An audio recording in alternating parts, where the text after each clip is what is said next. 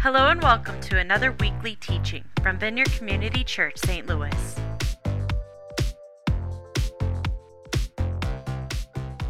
Uh, the first thing that, I- that I want to uh, just emphasize is that God is in the habit of giving spiritual gifts. But sometimes we can misunderstand that. We can think that God is giving me the gift of healing or giving me the gift of prophecy or, or wisdom or knowledge or, or uh, uh, whatever. And we talk about that, and that makes some sense, but it makes more sense to understand that God is giving the gift not to me, but through me. So that if God bestows a gift of healing, and uh, I don't know, Brian or somebody prays for somebody, and that person is healed, who was the recipient of the gift? The person who was healed. And Brian was uh, God's conduit, God's uh, partner in that uh, process. If, if you hear a prophecy, um, excuse me, somebody hears God speaking and passes on what God is saying to you, you're the one who receives the gift. It's just the other person God is using to deliver that gift. And so, um, we have slides. Woohoo! So, the thing I want to talk to, about today is how we are the gift. And I, I want to focus some on this passage from 1 Corinthians chapter 9. Um, this is from a letter that the Apostle Paul wrote to the Christians uh, in Corinth, which is in Greece. And um, Paul wrote several letters to them, and uh, this is from one of them. Paul wrote, Don't you realize that in a race everyone runs, but only one person gets the prize? So run to win. All athletes are disciplined in their training, they do it to win a prize that will fade away. But we do it for an eternal prize. So I run with purpose in every step. I'm not just shadow boxing. I discipline my body like an athlete, training it to do what it should. Otherwise, I fear that after preaching to others, I myself might be disqualified. Paul was really an extraordinarily gifted guy. He was uh, brilliant. He was persuasive. He was a powerful public speaker. God used him to heal people. Um, God used him to start churches all over that part of the world. Uh, God gave Paul a lot of gifts. And Paul knew that the gifts weren't for him, they were through him for other people. And as, as I was uh, uh, thinking about meditating on this passage, um, one of the things that jumped out at me was the idea of being disqualified. Right there at the very end, Paul says that he's uh, doing all of this discipline so that he won't be disqualified. And so I wondered about that, and it gave me a chance to geek out a little bit and to do a bit of a word study. And so um, that was fun. So, have you ever in a movie seen, uh, I'll see it in an old Western sometimes. So, somebody gives somebody a coin, and that person bites it and tries to bend it. Have you ever seen that? Okay. For those of you who haven't, yes, that has happened in movies. And.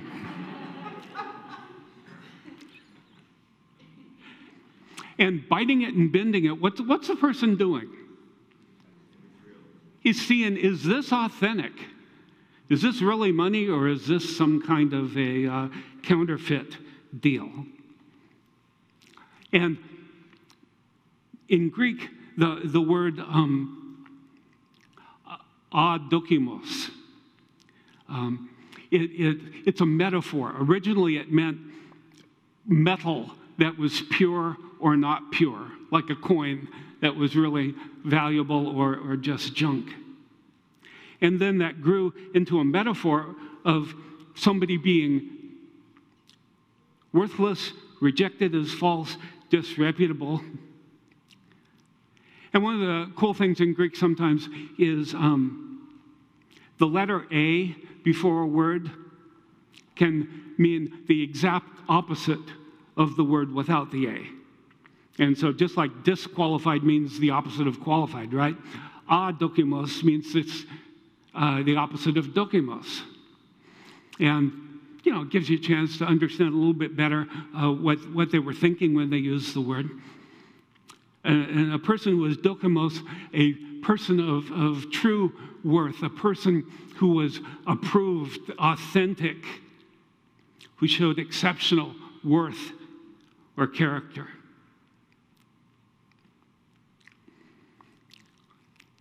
And uh, something I, I, don't like talking about this, but um, and I won't talk about it long.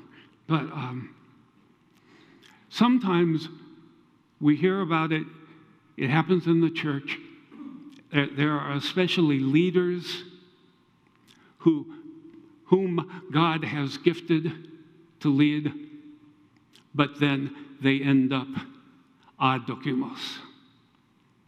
They end up disqualified. And you've, you've heard the stories uh, uh, sexual impropriety, uh, people uh, embezzling money, um, just uh, stuff that uh, it breaks my heart.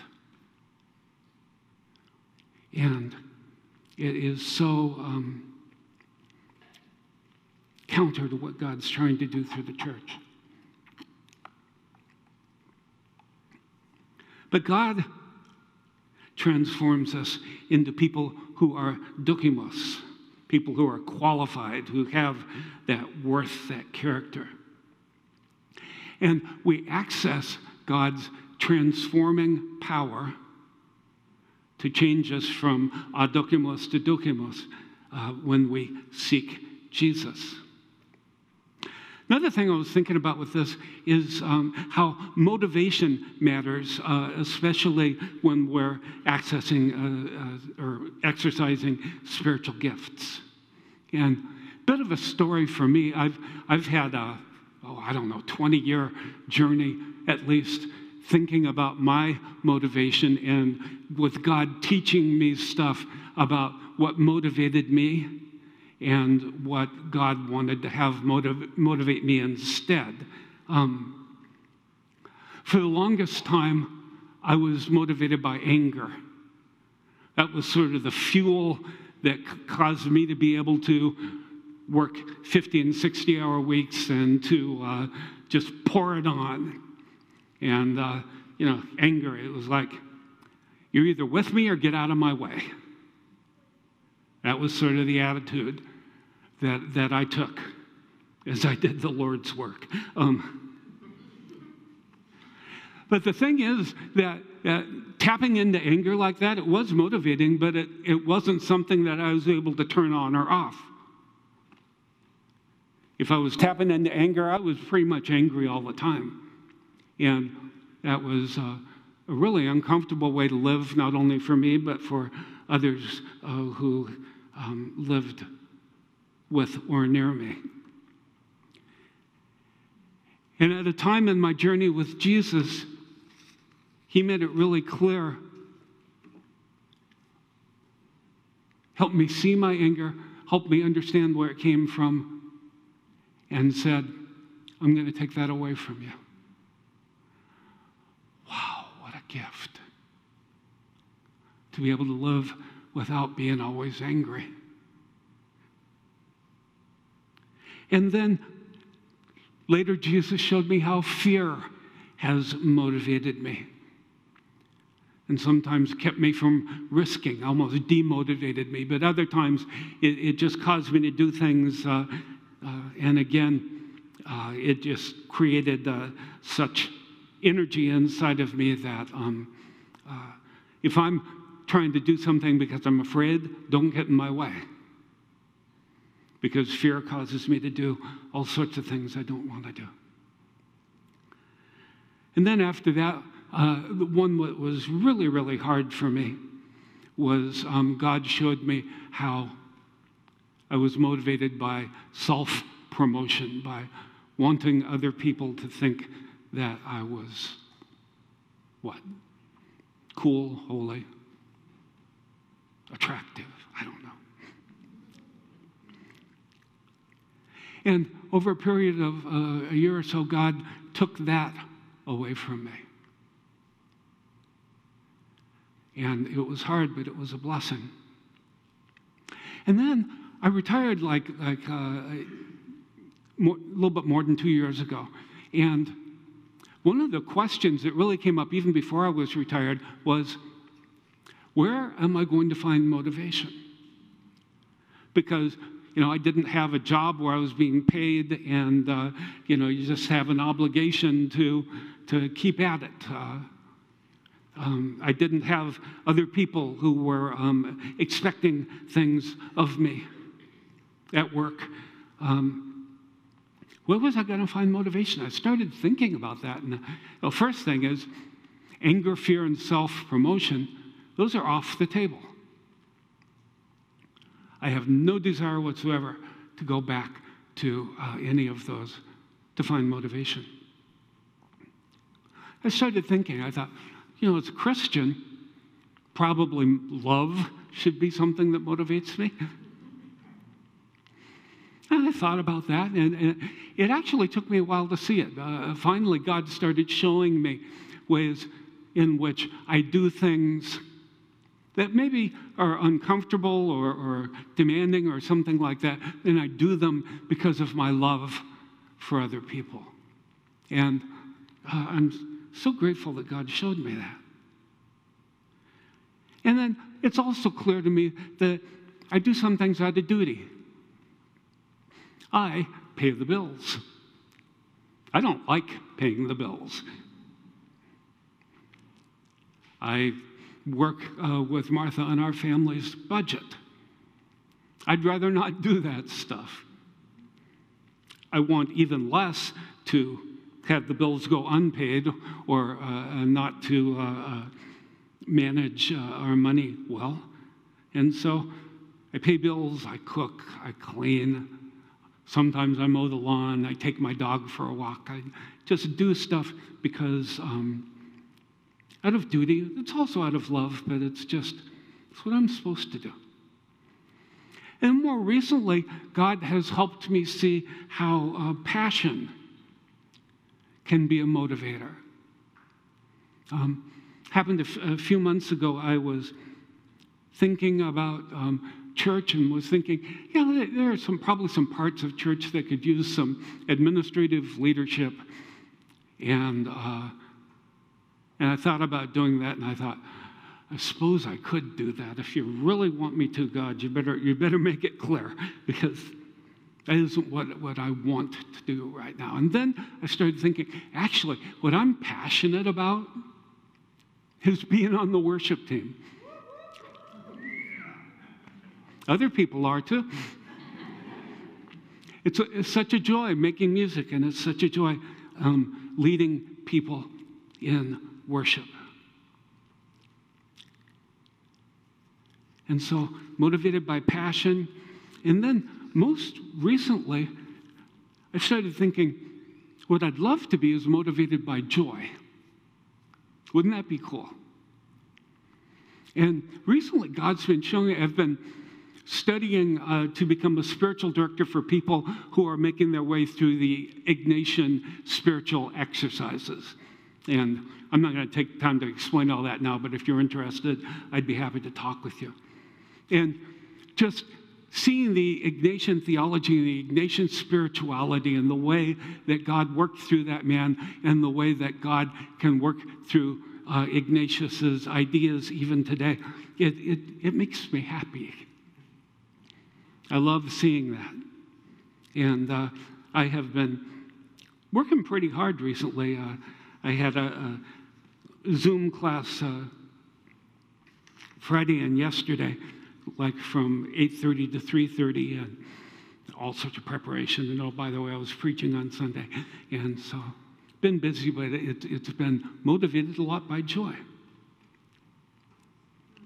But then when I look at this passage, uh, what Paul wrote, it almost seems like he's saying uh, that there are some people who maybe aren't motivated. They just uh, don't want to give themselves away. They don't want to uh, do what it takes to be God's gift to other people. And, uh, and Paul um, didn't have a lot of patience, I think, with those folks. And this guy who was so gifted, I mean, if anybody could have just coasted on gifts, it was Paul. And he says, Ain't no way I'm coasting.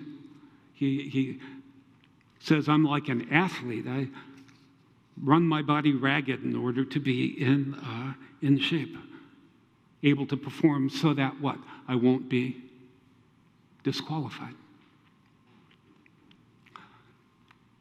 So, what if we aren't motivated? And motivation, it, it comes and goes, doesn't it? Sometimes it's higher, sometimes it's lower, sometimes it, it's just uh, a, a, joy to, to be working on something, to be moving forward, and other times um, I wonder why I sit and watch Netflix so much. Um, why might people not be motivated? They may be afraid. Um, I have uh, tried a number of times in my life to, to be a personal evangelist, to talk with another person about the gospel and to lead that person to Christ. And every time I've tried to do it, um, I've ended up looking like and feeling like a fool. It's, and, and now it's something that, that um, I really have to screw up my courage to do that kind of thing. Something uh, uh, where fear takes away my motivation. Sometimes uh, we feel discouraged. It's something that we're passionate about, that we're asking God to do, and God decides, uh, not now, maybe not ever. Um, and uh, we just wonder, well, God, why? Uh, and maybe I ought to just give up. Or maybe we don't believe that God can transform us. I don't know enough. I'm not holy enough. I don't pray enough. Uh, uh, all that kind of stuff. Um, God, I'll tell you from personal experience, can transform us even when uh, we aren't uh, very qualified for transformation. Or maybe we're, we're choosing deliberate habitual sin. And uh, there's been times in my life where, where, that was a good description of me, and it just sort of put this, this barrier between me and the gifts God uh, wants to give through me and the other people that, um, that God wanted to give them to. It just uh, it disqualified me. It took me out. And then some people, uh, they say, ah, serving God, giftedness, uh, being God's uh, uh, instrument to pass stuff on to others. Yeah, that's okay. But mostly, what I want to do is, is I want to, I bought my fire insurance. I prayed the prayer. I, I came up to the front or whatever it was I did, and um, I pretty much just want to slip into heaven and uh, pretty much I'll, I'll take care of being God in my life right now. And that's, that's such a gross misunderstanding of, of what it means to uh, be a Jesus follower. It's, uh, it's not even close to what Jesus intends for us. So I'd, I'd like to talk now uh, about the thing that I am uh, really passionate about in this teaching. And that is falling in love with Jesus. I think that when I fall in love with Jesus, when I fall more deeply in love with Jesus, um, that is this motivation engine inside of me that, that, that uh, leads me to do all sorts of things. a guy named Pedro Arrupe, who was the head of uh, the worldwide Jesuits from uh, 65 to 83, 1965 to 1983. He wrote, Nothing is more practical than finding God. That is, than falling in love with Jesus in a quite absolute final way. What you are in love with, what seizes your imagination, will affect everything.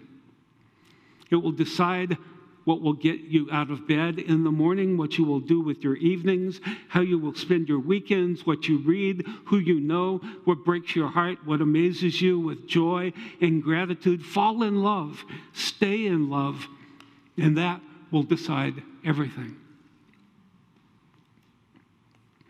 And that's what Jesus invites. He inv- invites us to fall in love with Him like that, and, and He helps us. Uh, Years ago, when I, uh, right after I graduated from high school, I spent a week at a United Methodist youth camp. I went to a Methodist church then, and uh, it was right on Lake Tahoe, which, if you've been to Lake Tahoe, I mean, what a gorgeous place. And there was this camp, and we were driving in, and they had this uh, sort of gate at the entrance to the camp, and hanging on the gate at the top was a banner that said, Carry on, Love is coming to us all. Yeah, and young, yeah. And uh, that, that was so cool because it was a really popular song, and Crosby, Stills, Nash, and Young were um, way up on the cool quotient. And, uh, but it was also cool because it was a promise. And it was a promise that just made my heart leap. I said, I want that. And through that week, God gave me a revelation that I hadn't had before when He showed me all sorts of people who were deeply in love with Jesus and it changed their lives. It made them uh, happy. Christians who are happy, joyful even. It, it motivated them, it, it uh, turned them into new creation people. And seeing that, I mean, I wanted what it said on the banner, I really wanted. Want what those people had. I want to be so in love with Jesus that, uh, that it just bubbles up and, and, and uh, spills out.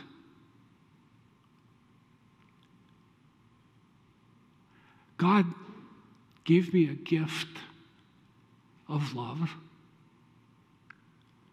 And that gift that week has pretty much set the course for the rest of my life.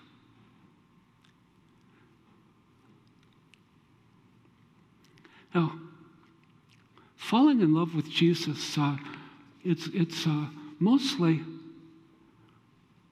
something that God does, but we also play a part. And the thing that we can do to, to come into that experience, to come into touch with God in whatever way it is for you, and you've, you've Many of you had experiences that just left you head over heels in love with Jesus. And God does that again and again in our lives. It's not just once.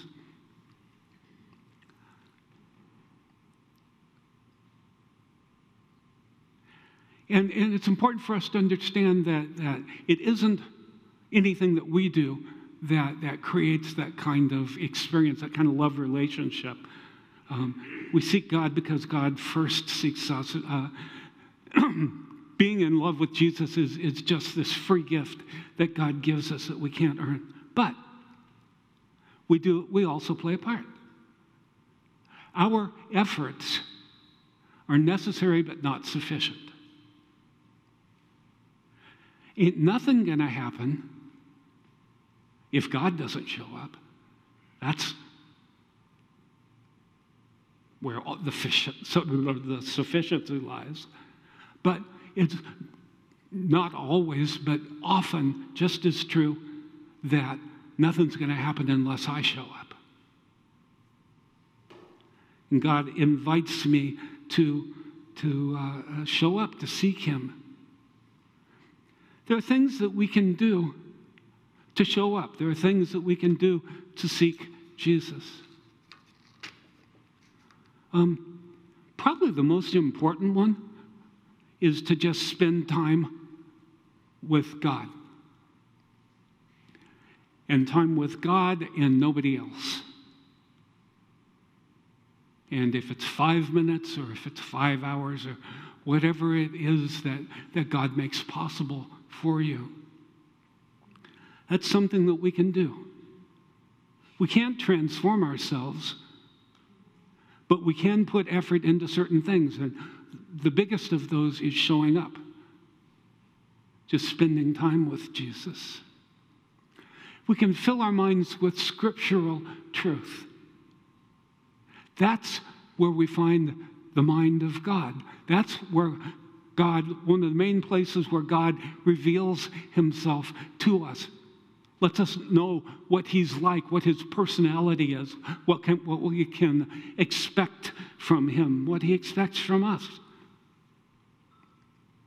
And the way we fill our minds with scriptural truth is by spending time just seeping in it like a, a tea bag seeps in, in a cup of hot water.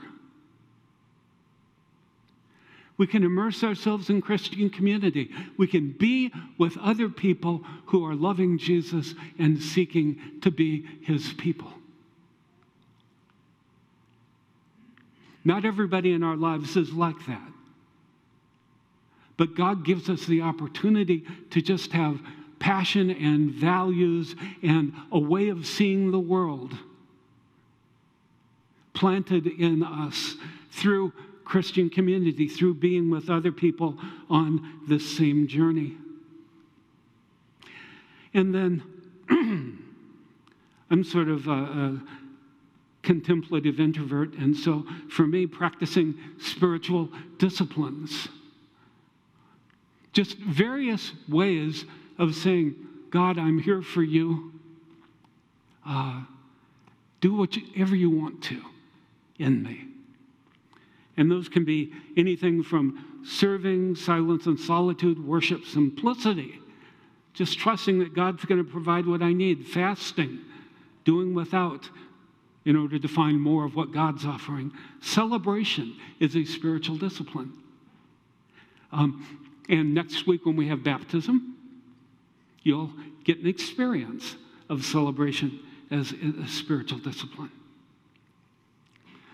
So, these things that we can do uh, uh, to seek Jesus, they're a way that we can show up. They are a way that we can put ourselves in the path of God's transforming grace so that God has every opportunity to work in us, to transform us, to change us into people who are fully qualified to be God's gift to others. Um, this would be a great time for the worship team to come up. So, I really want to issue an invitation to you. And I so hope that God will use this to, uh, to work in you. But just consider these two questions How much do you desire to fall more deeply in love with Jesus. And we can be honest about that. And, and we can even say to God, um, God, uh, honestly, not desiring it as much as I'd like to, would you please plant that desire in me? And then, given that, what's one step that you're going to take this week to, to show up to seek Jesus? And I suppose the third one ought to be then do that.